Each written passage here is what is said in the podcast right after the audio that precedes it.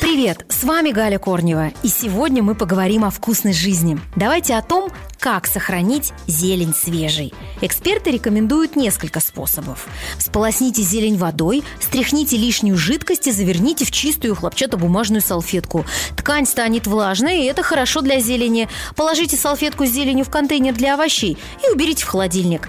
Если вы хотите сохранить салат, например, латук или рамен, то следует удалить сердцевину на всех листьях, промыть их, завернуть в чистую хлопчатобумажную салфетку и также положить в контейнер для овощей. Так следует хранить весь салат. Но особенно вы удивитесь, как изменится аромат салата рамен при таком способе хранения.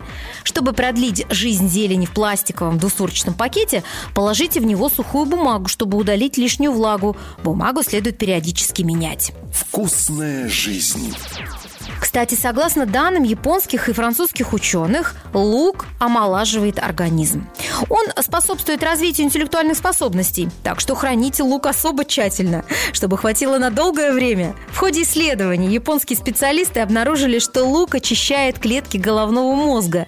Активные серные соединения, которые входят в его состав, попадая в кровь, позитивно воздействуют на многие важные зоны, в результате чего мозг омолаживается. В частности, улучшается память, ну а также происходит положительное влияние на эмоции. Про запах японские специалисты ничего не сказали. Но я думаю, что с этим мы с вами разберемся. На сегодня это все о вкусной жизни. Ваша Галя Корнева.